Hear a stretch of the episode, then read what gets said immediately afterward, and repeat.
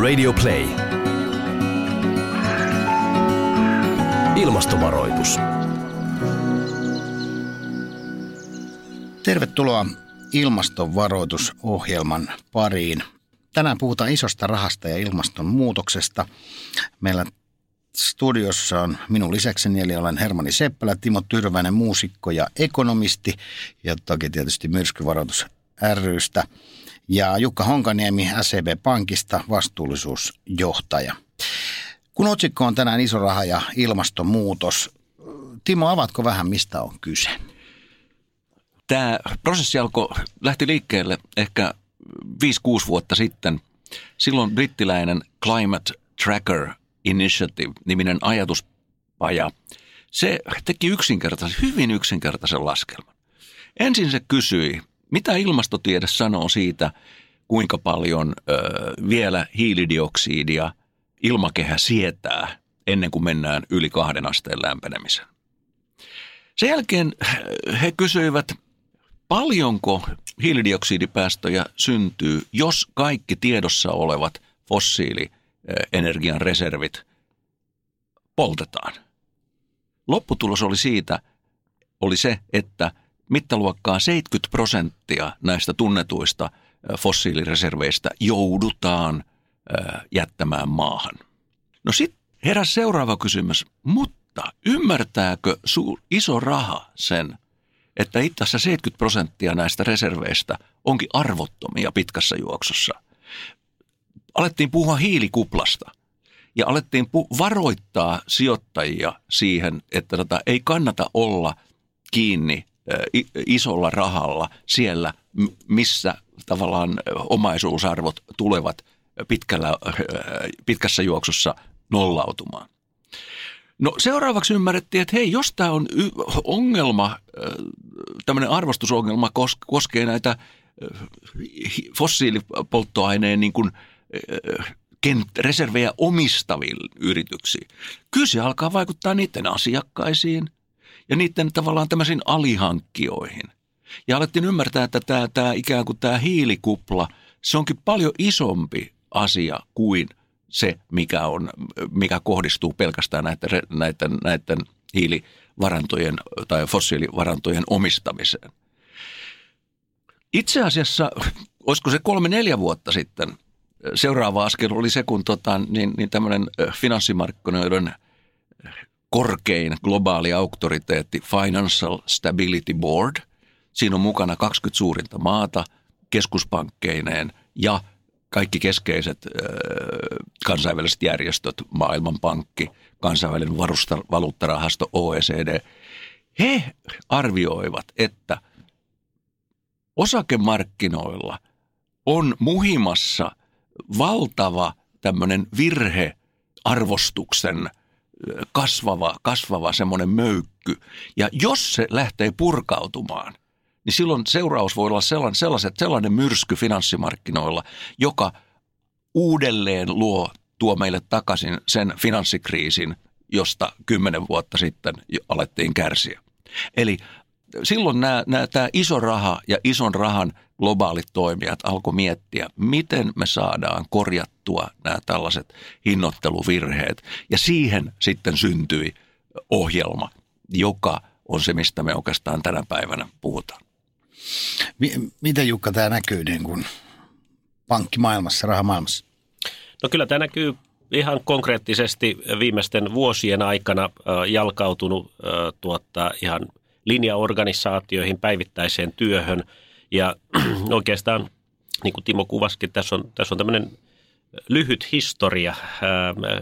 Yritykset on toiminut ympäristöasioissa ja, ja, ja sanotaan yhteiskuntavastuuasioissa jo kymmeniä vuosia.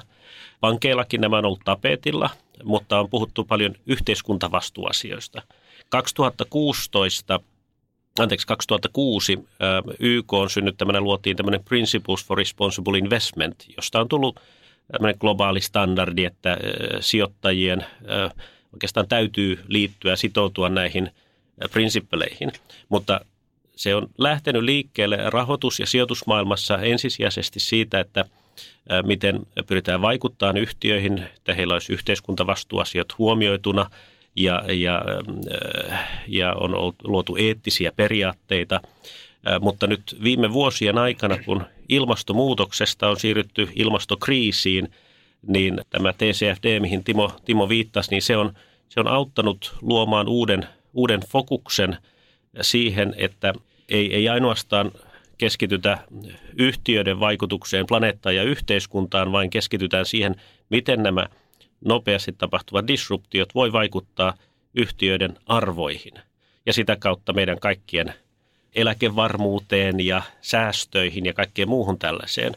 Ja, ja kaiken, kaiken ytimessä on se, että ilmastonmuutoksen estäminen on, on globaalisti yhteiskunnallisesti edullisempaa kuin niiden vaikutusten kanssa eläminen tulevaisuudessa. Ja, ja nämä pitäisi oikealla lailla huomioida nämä riskit ja se auttaisi tekemään nopeita ja vaikeitakin päätöksiä, jos ne oikealla lailla hinnoiteltaisiin. Mutta ja, ollaan, toki, ollaan toki alkuvaiheessa tässä vielä.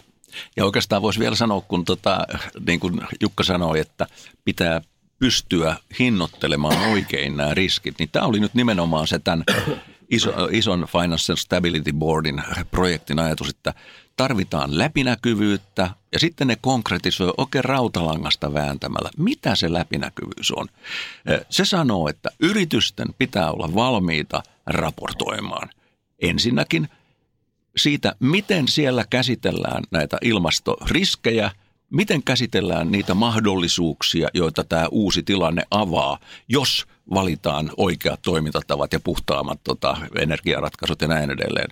Ja ensin kysytään se, että käsitteleekö yrityksen hallitus näitä asioita.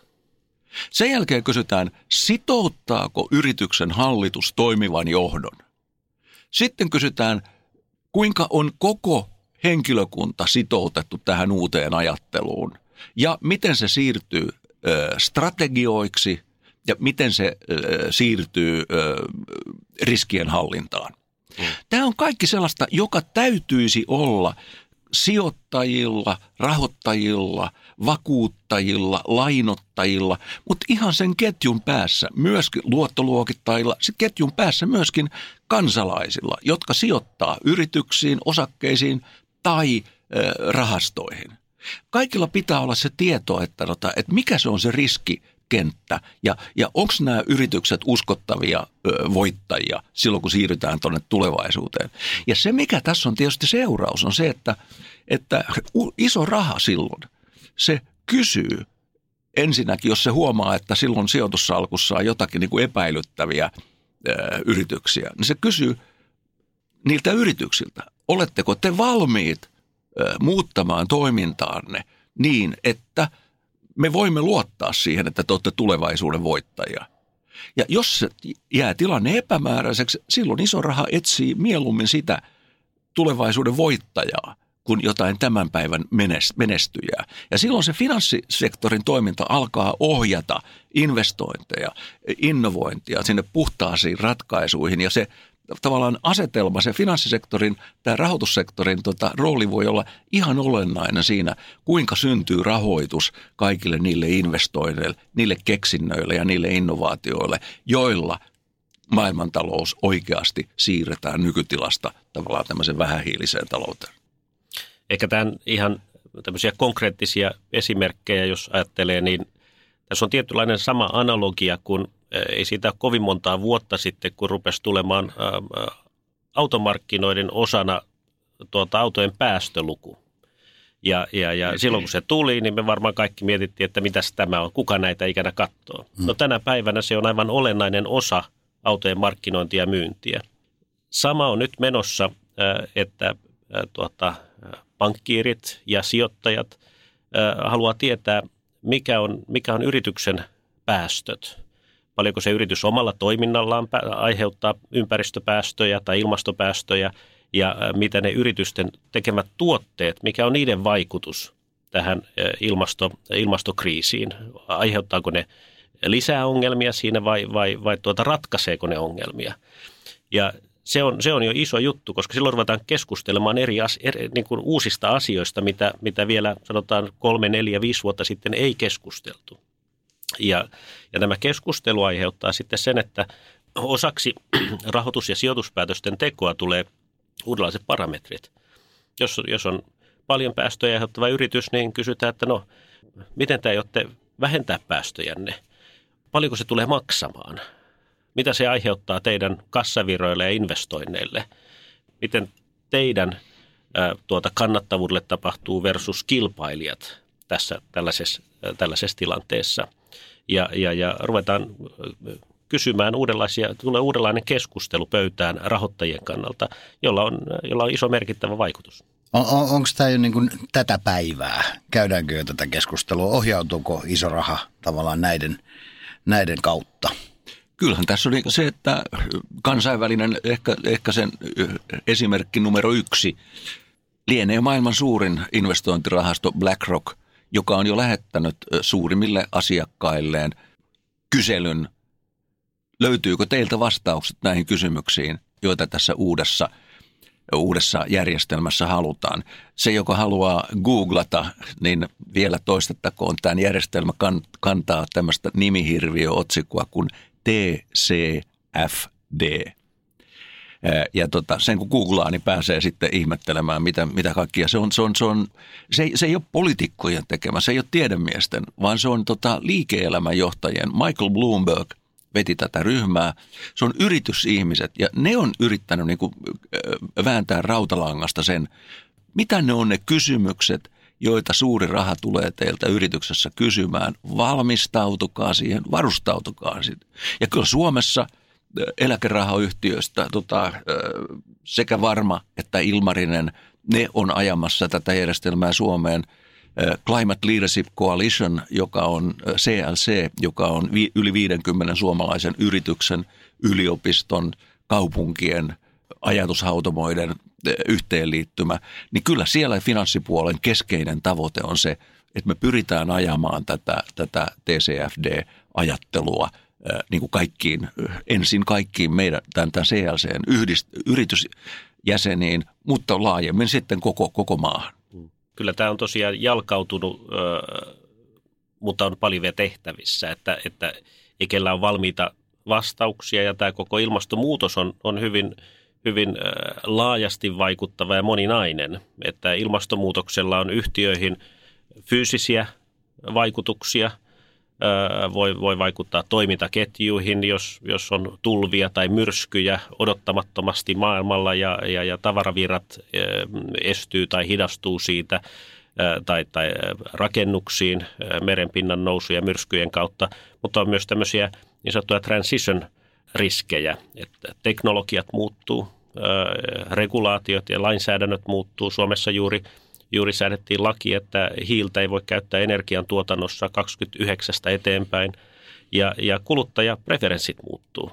Ja, ja nämä kaikki äh, niin kuin vaikuttaa sekä luomalla mahdollisuuksia firmoille, mutta myöskin luomalla riskejä, että vanhat liiketoiminnat enää kannakaan, koska joko kuluttajamuutokset, teknologiset haasteet tai kilpailijakenttä tai joku muu muuttuu todella nopeasti. Ja näiden kaikkien ymmärtäminen systemaattisesti, niin kyllähän se on yrityksen ytimessä, että näin täytyy tehdä. Suomalainen metsäteollisuushan on tästä hyvä esimerkki. Ei siitä kovin pitkä ole, kun sitä pidettiin auringon laskun alana. Ja nyt, nyt kaikki metsäfirmat on, on enempi vähempi biotalousyrityksiä, jotka luo, luo ratkaisuja, joilla voidaan korjata, korvata öljypohjaisia tuotteita – ja eh, ei, ei tätä tämmöinen tavallinen pankkiri olisi nähnyt kymmenen vuotta sitten mahdollisuutena, että nämä, nämä, on, nämä on vaikeita tämmöiset senaariot ennakoida, mutta mikä on jalkautunut, että näistä keskustellaan hyvin aktiivisesti ja, ja, ja haastetaan osapuolia ja, ja mietitään vaihtoehtoisia tulevaisuuden senaarioita. Näin sanoi Jukka Honkaniemi, vastuullisuusjohtaja SEB Pankista. Tuota, mm, hyvät herrat, Timo ja Jukka, jotenkin kun teitä kuuntelee, niin tuntuu siltä, että finanssiala on itse asiassa vähän niin kuin edelläkävijä tässä asiassa. Minkä takia? Koska ilmastonmuutoshan on asia, joka aiheuttaa ne keskusteluja ja monenlaisia monenlaisia totuuksia ja monenlaisia faktoja ja ollaan sitä mieltä, maailman eri puolella ollaan vähän eri mieltä asioista, mutta jotenkin tämä finanssi teitä kuunnellessa tuntuu siltä, että finanssialalla ollaan aika samaa mieltä asioista. Mä itse ajattelen niin, että, että, että jos me ajatellaan roopeankkoja, ei ne halua ottaa riskiä siitä, että yhtäkkiä niiden rahasäiliöstä hieman yllättäen putoaa pohja.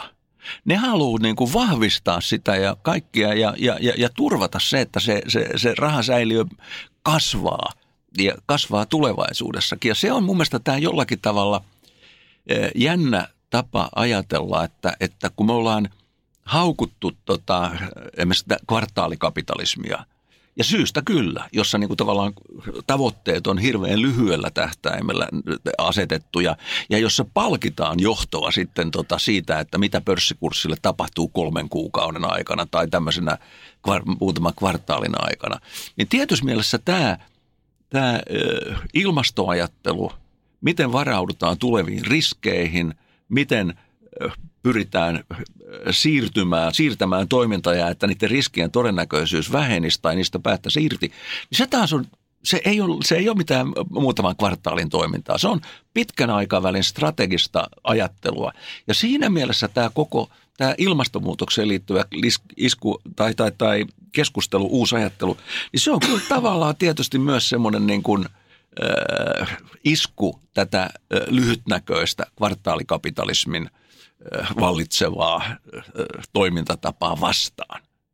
Hyväksyt sä Jukka tämän? Niin, niin. No oikeastaan Jukalta menisin kysyäkin sitä, että miten nämä istuu sitten, kvartaalitalous versus sitten pitkäaikainen suunnitelma. Miten, miten se istuu yhteen? No kyllä se, kyllä se istuu yhteen. Totta kai siinä on, totta kai täytyy tavallaan nostaa katsetta vähän horisontin yläpuolelle, mutta, mutta tähän sun alkuperäiseen kysymykseen, niin oikeastaan kun tätä näkökantaa muutettiin siitä, että ei ainoastaan mietitä, mikä on eettisesti hyvää toimintaa, vaan mikä on, minkälainen liiketoiminta menestyy näissä valtavissa disruptioissa, joita me kohdataan, niin, niin silloin se on ainoastaan rationaalista eläkejärjestelmältä miettiä, miten varmistetaan, että eläkkeet voidaan maksaa tulevaisuudessa. Pankeilta varmistaa, että säästäjien rahat on turvassa ja tehdään semmoista lainatoimintaa, jolla, jolla saadaan niin kuin lainat takaisinkin äh, maksettua ja, ja, ja muilta sijoittajilta vastaavasti, niin, niin, niin ei, se, ei, se ole, ei se ole niin kuin hyvän tekeväisyyttä, vaan se on, se on sen toiminnan ytimessä, että pitää vain analysoida ja miettiä erilaisia parametreja, joita ei ehkä ollut, jotka ei ollut niin olennaisia 10, 20, 30 vuotta sitten, tai ainakaan niitä ei mietitty samalla lailla. Nythän meillä on niin valtavia megatrendejä, jota, jotka luo mahdollisuuksia ja riskejä yhteiskunnalle ja yritystoiminnalle ja näiden, näiden ottaminen huomioon sen sijoituskohteen tai, tai rahoituskohteen toiminnan arvioinnissa, niin sehän on siinä ytimessä. Ja, ja tämä ilmastonmuutos on suurin näistä, koska se on, se on, se on peruuttamaton, se on eksistentiaalinen haaste ja, ja, ja tuota, se tulee vaikuttaa kaikkeen – niin, niin se, se on niin kuin jalkautunut tähän niin kuin riskituotto mielessä ja sitä varten se on, on epärationaalista, jos joku ei sitä miettisi. Ja niin. nyt, nyt mun pitää tota, ottaa tämmöinen suomentajan puheenvuoro. Tota, Jukka jo toisen kerran käytti sanaa disruptio, joka tota, niin kuin, ei ole välttämättä kaikille kuulijoille tuttu. Sillä tarkoitetaan tämmöistä murrosta, isoa, muuto, isoa muutosta vaikkapa nyt sitten talouden toimintatavoissa – ja taloudellisen toiminnan järjestelyssä, jossa tota, niin kuin, niin kuin isot asiat muuttuu samanaikaisesti lyhyessä ajassa.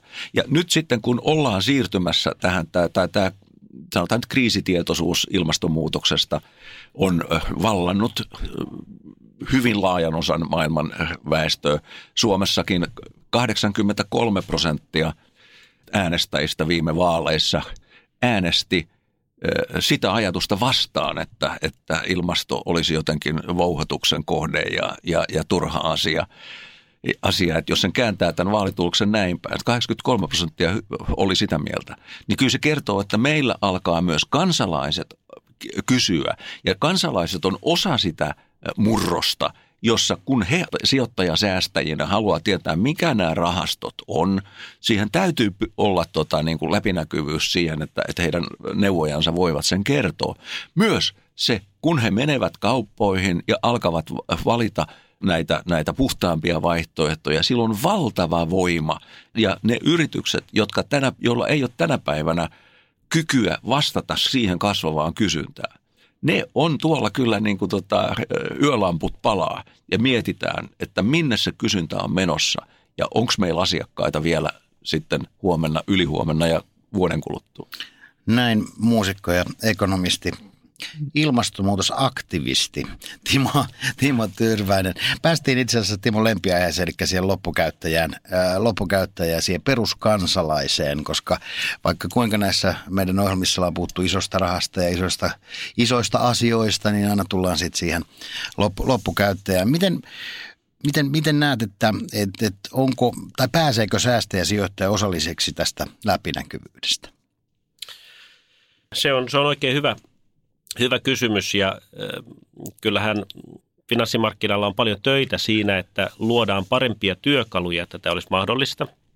Terminologia saattaa olla, olla uutta ja vierasta ihan yksityissijoittajille – ja, ja, ja sitä, kautta, sitä kautta siinä tulee iso tämmöinen vastuukysymys, että miten varmistetaan, että säästäjä, joka haluaa tehdä rahastosäästöä tai, tai, tai muunlaista, muunlaista säästöä, niin ymmärtää vaihtoehtonsa oikein. Tässä on erilaisia asioita tapahtumassa, jotka tulee edesauttamaan tätä. Yhtenä on EUssa on, EUssa on merkittävät finanssisektorin regulaatiouudistukset, lainsäädäntöuudistukset menossa, jolla luodaan standardisoitua terminologiaa ja luodaan velvoitteita tuota, sijoittajille kartoittaa yksityisihmisten ja muiden sijoittajien preferenssit näissä vastuu- ja kestävän kehityksen asioissa. Tästä nyt on vielä aivan sitä yksityiskohtaa, että miten se tullaan tekemään, mutta se on, se on, se on päätetty, että näin, näin vaaditaan. Ja, ja, ja se, on, se on jo iso askel, koska silloin, silloin tulee olemaan niin kuin, tulee tulemaan uusia standardeja ja tapa, tapa, jolla yksityisihmiset pystyy sitten kanavoimaan omia säästöjään omien niin kuin henkilökohtaisenkin preferenssien mukaan. Kiitoksia Jukka Honkaniemi. Mies, joka on tänään tässä ohjelmassa edustanut isoa rahaa. Minkälaiseen lopputulokseen pääsemme tämän ää, otsikkumme alta tänään, tänään tässä ohjelmassa? Mitä Timo sanoi? On paljon ihmisiä, jotka, jotka, jotka tai ei niitä niin paljon ole, mutta on kuitenkin joukko ihmisiä, jotka on sitä mieltä, että ei mun kannata oikein nyt tässä tehdä mitään, tai ei Suomen kannata tehdä oikein mitään, että kun, kun muualla ei tehdä juurikaan mitään. Niin mun mielestä tämä, mitä tapahtuu maailmaa, jotkut on sitä mieltä maailmaa hallitsevilla kansainvälisillä rahoitusmarkkinoilla. Ja tota, niin, niin, niin, niin, niin, niin siellä on valtava käännös meneillään. Niin se pitäisi ihmisten ymmärtää, että silloinkin kun minä olen yksin kaupassa ja katselen muu ympärille, niin voi olla, että siellä monet muut tekee niitä samoja valintoja, mutta mä en tiedä sitä. Se, se että – että kun nämä val, isot globaalit markkinat toimii näin kuin ne toimii, niin se heijastuu myös moniin sellaisiin asioihin, jotka sitten tulee, tulee, tulee heijastumaan tähän koko ilmastonmuutoksen kehitykseen ja hillintään. Ne tulee heijastamaan amerikkalaiset sijoittajat, eurooppalaiset sijoittajat, ne tulee heijast, niiden ratkas, valinnat tulee heijastumaan Intiaan, Venäjälle, Kiinaan, Eteläiseen Amerikkaan, Afrikkaan, joka puolelle, myös Suomeen.